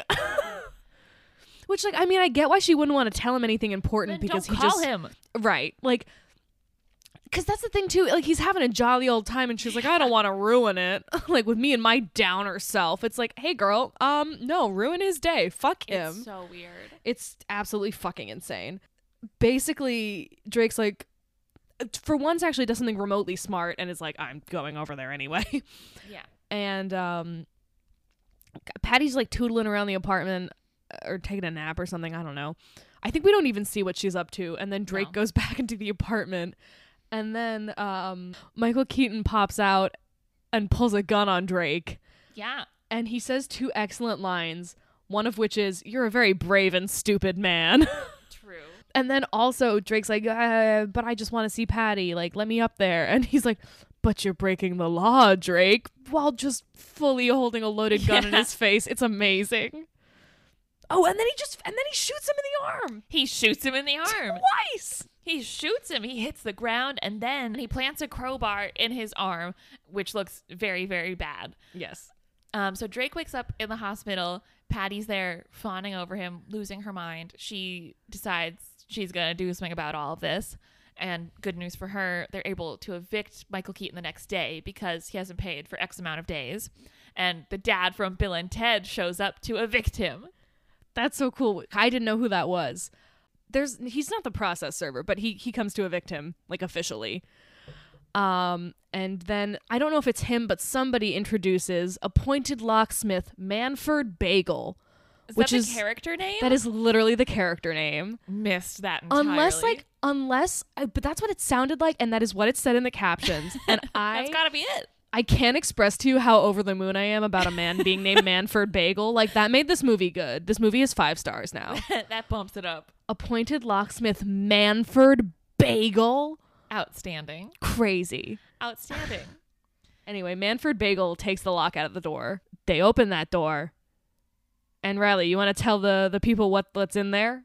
So the thing about what's in there is that it's nothing. There's just fucking nothing. It's a it's a mess. Like the floorboards are pried up and everything is gone. Like everything is gone. It All looks the like there's, like, appliances are gone. sh- it the looks like there's- toilet is gone. It looks like there's like I'm sure it's like dirt, but it looks like there's like shit handprints on the wall and everything. Also, everyone's looking around like something smells really bad. I thought maybe there was like it does. I know I thought maybe like the cat was dead in there or something, uh, but it's just gross. I guess probably he ripped the toilet out of the ground. Foul. Foul. The thing is that I didn't realize that whole scene. I was just like, "Oh, dirty and bad." I didn't process that he stole all the appliances. he stole everything. like I didn't realize until they're at the precinct and she's reporting all of the stolen items. I was like, "Oh shit. he robbed them too." Uh, like where did he put all that stuff? Oh god, who Where did it go? We saw his knows? car. Yeah, it's just a it's a fucking Porsche. There's not room in the Porsche for like even one toilet, I don't think. Let alone cabinets. Yeah, and Like what those light fuck? fixtures he liked so much from before. He just wanted to steal the light fixtures. This whole con was just for the lamps. Anyway, so while Patty is reporting this to the police, we learn that the head of the police department is Mr. Baker, who's the man whose application they never got, so they didn't rent him the apartment. It's so good. And he says, I mean, like no shit, but he goes, "I guess you're wishing you rented to the black man." And I was kind of like, "Ha, yeah." But Chris, my roommate, also pointed out that she did want to rent to him. She didn't She want to really rent to did. Carter. Like, She did. It's really all Drake's fault. yeah, like she was forced into letting And like she's Carter the one who be gets there. flack for it. Exactly. But whatever. And I mean, like, uh, Mr. Baker is understandably very distressed, not distressed, like very frustrated and hurt because, like, duh, he feels Yeah. very racially profiled and could, maybe was, but well, he was by he was by Yeah. Drake. But he also wants to do his job. So he tells her, he's like, hey, this Carter guy is gone, so you should just let him go. But much like her boyfriend, she's going to do the exact opposite of what she was just told to do. Also, there's like a moment though when because he's like, oh, like you should have rented to me, and she's like, we never got your application. And he's like, well, I did, I did bring it there, and she's, but we never got it, and he's like, yeah, okay, which I loved. He was like, yeah, fuck you. Anyway, um, oh, but we see the monkey picture again. Literally, yes. So she goes back home and she's cleaning up the empty apartment. And that's where she finds the fucking monkey picture. Monkey picture, monkey picture. Oh, and on the back it says James Danforth, age ten. Right. And so she figures out that's his real name. But And like that's how you know this man's rich because his last name is fucking Danforth. just for clarity and simplicity's sake, I'm going to keep calling him Carter, even though we just learned that's oh, not his yeah, name. no, fuck. But I'll be calling him Carter. I'll probably keep calling him Michael Keaton. Fair. So she contacts the representative of his trust and learns that he's legally severed from his family and just like a generally known chaos causer. So she sets out on a manhunt because why not fit another movie into this movie? Exactly. And also, it seems like he's under conservatorship, so I'm like, oh, like they have to be able to make a case for that, right? But they like don't explain what's like wrong with him. yeah. Like he's just evil is like the official diagnosis. Basically, Patty goes on like a crusading road trip. And it feels like they should be playing Wanted Dead or Alive by Bon Jovi. Literally. It sounds almost exactly like that, I think. Yeah. I wish it was. So she goes to his last known address and interviews his girlfriend Anne, who's here now. Like, why the fuck was she in San Francisco if now she's just back in Palm Desert or Springs or wherever the fuck? I it makes no goddamn sense. Um and also she's like yeah, I, you're obsessed with Carter, but you're not his type. But she looks exactly like her. Like they look exactly the same. It's crazy. It's so stupid. But the important information that we get to learn from this conversation is that Carter is the name of his previous landlord, who he essentially did the same exact shit to. yeah, with like Anne as his like um like crony or whatever. Yeah. That you know that word where you help someone with a crime? Yeah. that thing. Yeah. Um also he sends she's like he sent and the like Patty's really good at like getting people to tell her things. yeah. which is really fun. And It she's like. I bet you don't even know where he is, dumb bitch. And she's like, actually, he just sent me a postcard yesterday from the Marriott. Fuck you. Right. So she has like his exact address. Yeah, she's like, great, let me take this and write down this return address and run out the door right now, unrelated to this. And Anne like doesn't give a shit because she's doing whatever the fuck she's doing. And it's just like such a different movie now, just like her Yeah. hunting this man down. exactly. So she's waiting in the lobby for Carter just to like fuck with him. I don't know. I don't know like if she has a game plan or if it's just to fuck with him. But Yeah. she figures out that he's here under Drake's name because that's his sort of mo is taking on the identity of the landlord he fucks with and then moving Right. on somewhere else.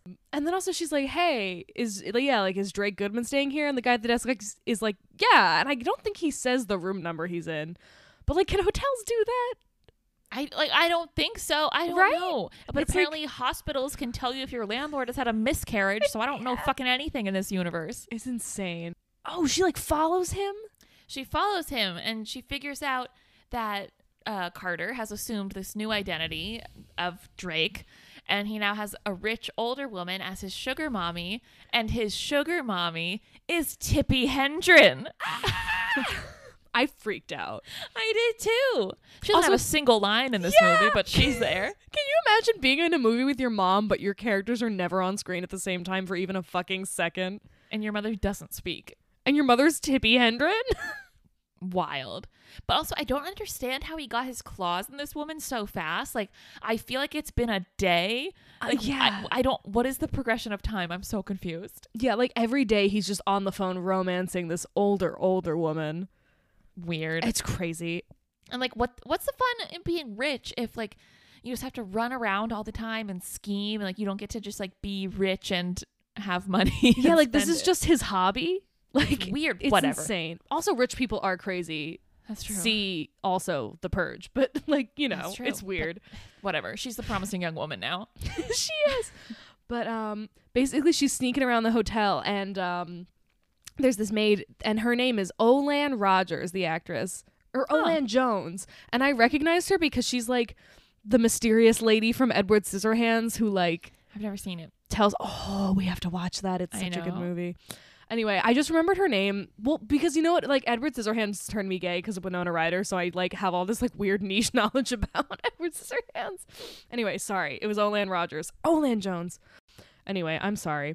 she sneaks into the hotel room by pretending to be Drake Goodman's wife, which ironically she kind of almost is, but like it's Michael it's too, Keaton. It's too many layers. Exactly. It's just like so annoying. Anyway, she gets in there and she starts opening up all his briefcases and his a million phone books that he keeps bringing everywhere with him. Yes. And she realizes he's he's like casing he's casing this woman Florence. Like he's gonna steal all her money. And so she also calls Drake and tells him to cancel all of his credit cards and like Yes. freeze their bank account because Carter has stolen his identity. Yeah, and there's also like a million tiny passport size photos of Carter, so he can make all these fake identities, and it's really funny. It's so funny. Um, and then this movie continues being hilarious because, um, what's her name? Patty. God damn it. Is then Patty starts ordering a shit ton of food and drinks to the room, like in a scene that takes a, like a good five minutes of her just like naming foods and alcohols to order, guaranteeing that the card will get flagged and then he'll get caught for the card being frozen and like get in trouble, arrested, yada yada. I thought she was just trying to fuck with him. I didn't even think of that. But also, she's like, "It's our anniversary. We want to buy champagne for everyone on the tenth floor." Yes. Which, like, oh my god! I mean, I guess it's a fancy hotel, but the the bell, not the bellhop, the concierge is like, "That's really generous," and she's like, "That's just the kind of man my husband is." And I'm like, "Are you thinking about real Drake? Because no." She's so fucking wild. Oh, she also like steals a bunch of his cash, which I think is funny. yeah, and she uses it to tip the maid that she like basically had help her break into the room. So I liked Yeah. that. She's like, just in case you get fired. He literally and she like stops and she's like hmm and then she puts like several like like probably a thousand dollars under like a little tray for her Well, he only had twenty nine hundred. yeah that's true she's very she's very generous She's very generous. Also though she's like throwing the evidence all over the room in like anger. I'm like girl bag that shit up and take it with you. You're like she spends so much time in that fucking room. That was So, another letterboxd review I read that I wish I had written down the username, but someone was like, "Thank God Michael Keaton kept such detailed records of all of his crimes, so Melanie Griffith could find it." yeah. Oh god it's so funny um also she like calls someone up and she's like this is like detective palmer from the san francisco police. I'm like girl you're gonna make all this shit totally inadmissible in court? You're just lying to people? Um it was so funny though. She's like this is like lieutenant palmer. I was like go off so we Um, then get a very scary and tense scene where yeah. we see her she's leaving the hotel room at the same time he's coming back up because he's just been yelled at in the lobby for not being able to pay for his room service. And i think he's like evading arrest right now essentially yeah yeah yeah going that back up to his room and she's going down you're like oh fuck they're gonna run into each other and they do like he walks right past her coming out of the elevator but like he's so wrapped up in his shit that he doesn't even see her the fucking moron and then like somebody slams their hand in the door but it's just some random guy trying to oh it's, it's the the director. director And I was like, is that Rob Reiner? No. it is the director. Um, it was just like a man with a beard, and I was so like rabid. but that that the hand shooting in the door scared me really bad Oh, totally. I was like, fuck. And then it was like, literally oh, it's just a guy. Uh, but uh, Carter does realize that he just walked past her, I think, because Yeah. then he goes charging back down. Also, the the the um the I don't. There's got to be a better word than bellhop, but I can't remember what it is. The there are men helping people get into taxis outside, and they're wearing the craziest helmets I've ever seen in my goddamn I life. didn't notice the helmet. They're like these white helmets with like black feathers, spires on top. Like they're like marching band helmets that these guys are wearing. It's fucking wild. So Patty flees in a car, and then Mhm. he chases her on foot like a It's dumbass. it's so crazy. And like obviously that doesn't work, and he gets arrested. Exactly. Like he's not faster than a car. No. But he sure is angry. Birdman. And so then Tippi Hedren shows up sitting silently in his little like prison cell. Yeah, just continuing to have no lines. Yeah, it's insane. And then he's just like really trying to romance her so hard. He's like, "Baby, I'm just asking you to do what your heart tells you and everything." And her lawyer's there and it's so weird and she doesn't say a single word. Yeah, and she just she bails him out of jail. Yeah. Also, he keeps hitting really funny poses on the wall and then like saying so, so he'll like throw his arm up on the wall and turn and be like, "Baby." It's so funny. So now we embark on like the third ending of this movie. It's crazy. Chekhov's nail gun is back. it's back. We're back in San Francisco, and Patty. This is so unimportant, and I shouldn't even be mentioning it because we're running so long. But Patty Whatever. tucks Drake in on the couch, and she like does. he looks so funny because he's just a little head sticking out of the blanket. And he's like channel surfing and he decides that his nighty night music is going to be also loud death metal. it's so loud, And he like very happily falls asleep to like Soundgarden or somebody. It's crazy. Not that Soundgarden is death metal, but they're loud. yeah. While he's sleeping, Patty goes downstairs, and there's a broken window, and a bird flies out. It's the bird's caw. This movie was made to fuck with us. Also, there's a hilarious QVC ad also at one point on the TV. And they're like, this faux pony desk set. And all my brain could do was go, the planet moon. Which, listeners, if you haven't seen Isaac Mizrahi, not know what the moon is. it's so if you're listening, please Google the moon. It's the funniest video on the internet. That we The have to link planet to. moon. The planet moon. Also, like, uh, uh, she finds the cat.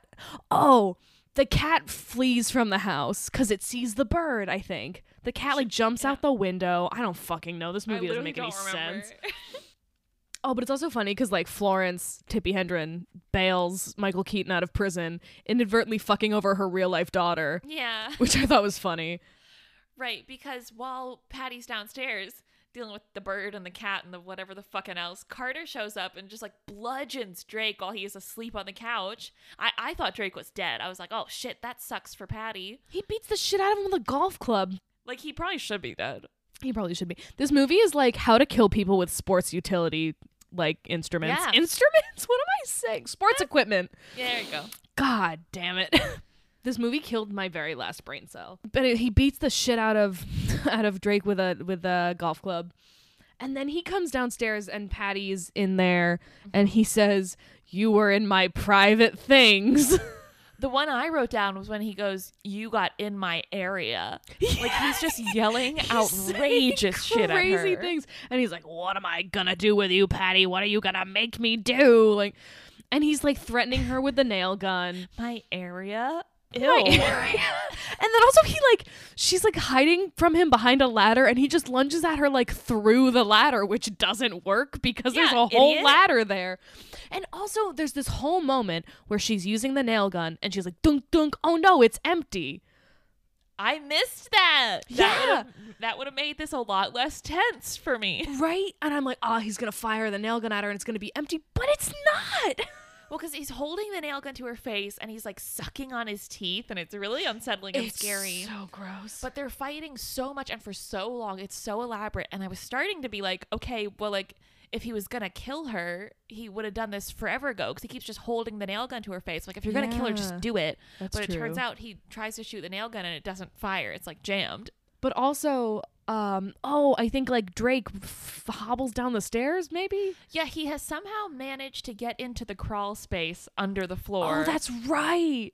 And oh yeah and so while this fight is going on drake shoots his hand out through a hole in the floor and he grabs carter's leg and just like pulls him down. Just like a little zombie.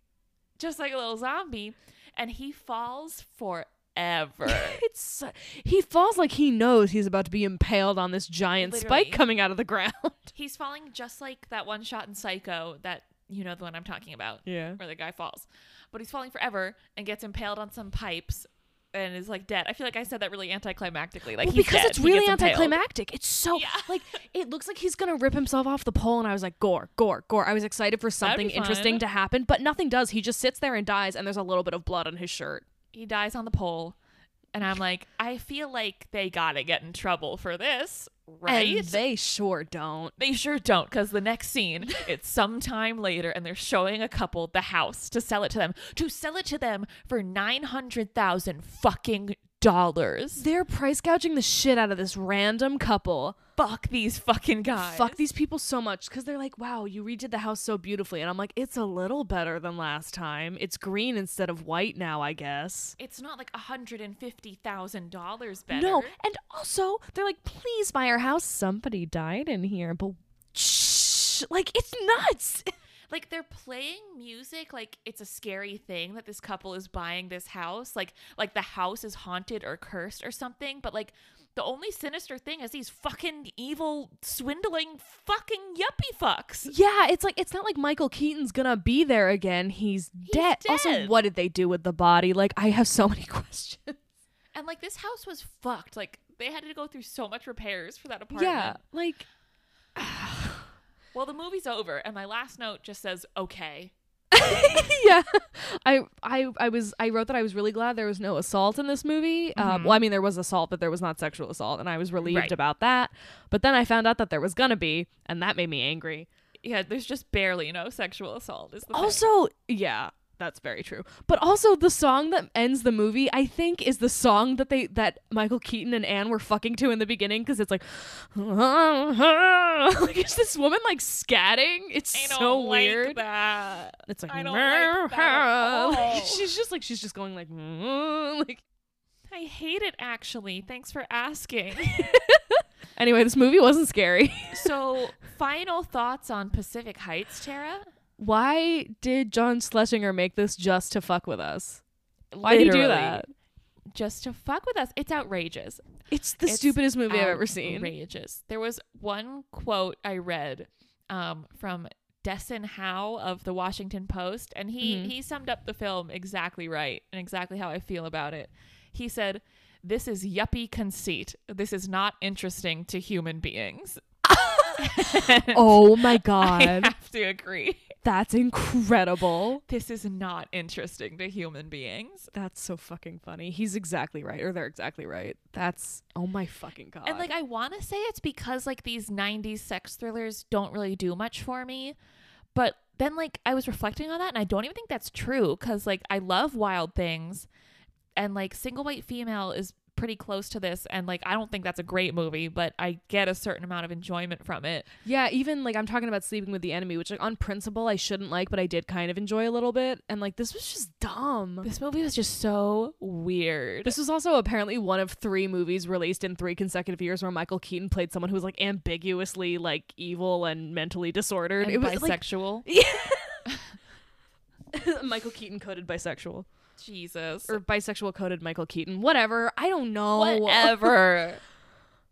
So Riley, I have to know what the fuck did Bravo think was scarier than two kids about to get killed by dinosaurs? Yeah, yeah, let's let's discuss. Um Tara, if you had to guess, what would you say the moment from this movie is that's scarier than anything that happens in Jurassic Park? Like I don't I don't the whole movie I was like really struggling to figure anything out. I, Right? Like probably when he was threatening her with the nail gun, right? Like almost, but it seems to me, unless I watched the special wrong, it seems to me they are saying something we did not even mention in our 2 hours of talking about this movie, which is when Michael Keaton jumps out from behind the door to attack Patty before he has the nail gun. Just him jumping out from behind the door to startle her. What?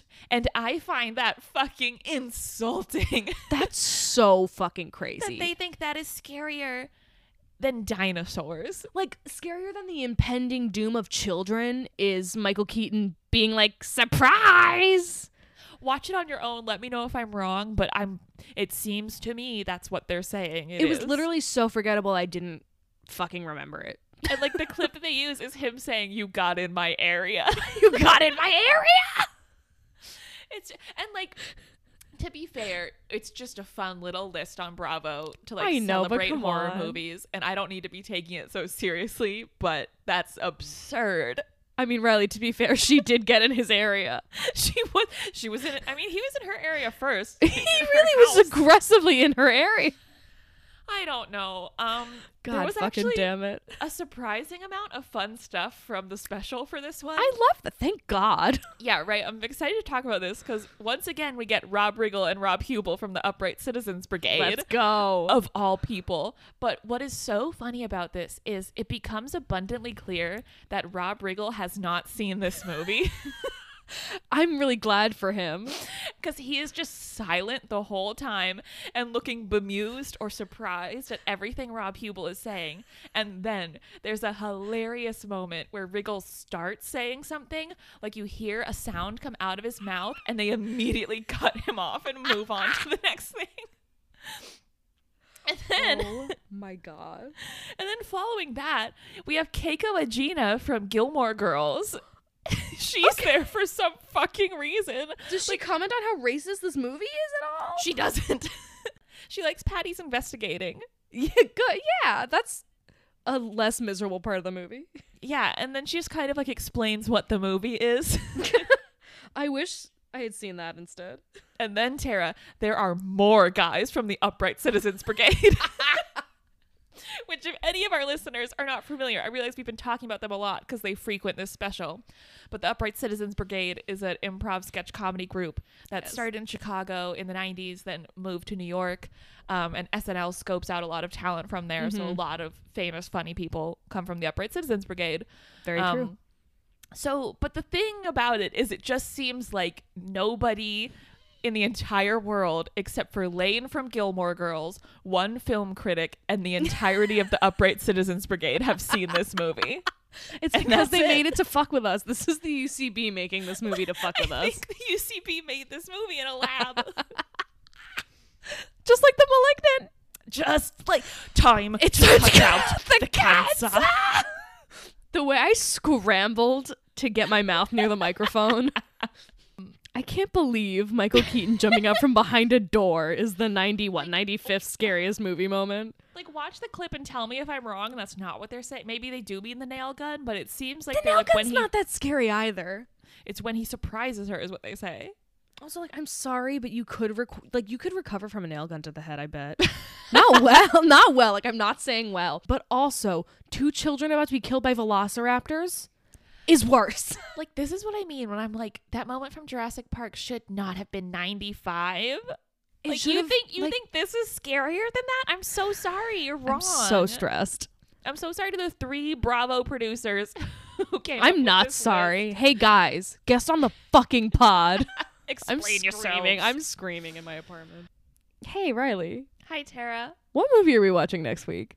Next week we are going to be talking about Child's Play. Oh, let's fucking go! I'm so excited. Released in the year 1988 and directed by Tom Holland. That is so funny to me because like not it's not one. yeah, it's not the Tom Holland that we all know and love from Spider Man, but still. So that's going to be very fun, I think. I think we're going to have a great time. I think you're exactly right. And luckily, it's a movie we both know we like. Yeah, thank so we're not going to be mean the whole time. yeah. Well, I've been Tara. I've been Riley. You've been you. And thank you for doing that. Um, if you want to watch along with us, please check out Child's Play uh, before next week. Or watch it whenever you want. we don't want to tell you what to do, but hey, do- if you want to watch a movie that's fun, you should watch Child's Play. If you want to watch a movie that's ridiculous, maybe you should watch Pacific Heights, but I cannot say I recommend it in good faith. And if you want to see some good tweets, some good Instagram posts, follow us on both of those at Fright Your Life. I just killed a bug on my leg. Tara just killed a bug on her leg. and we hope to see you next week as we try to give you the fright, Fright of, your, life. Ooh. I gotta stop this recording right fucking now. I gotta stop this. I gotta stop it. Little Lord the meeting.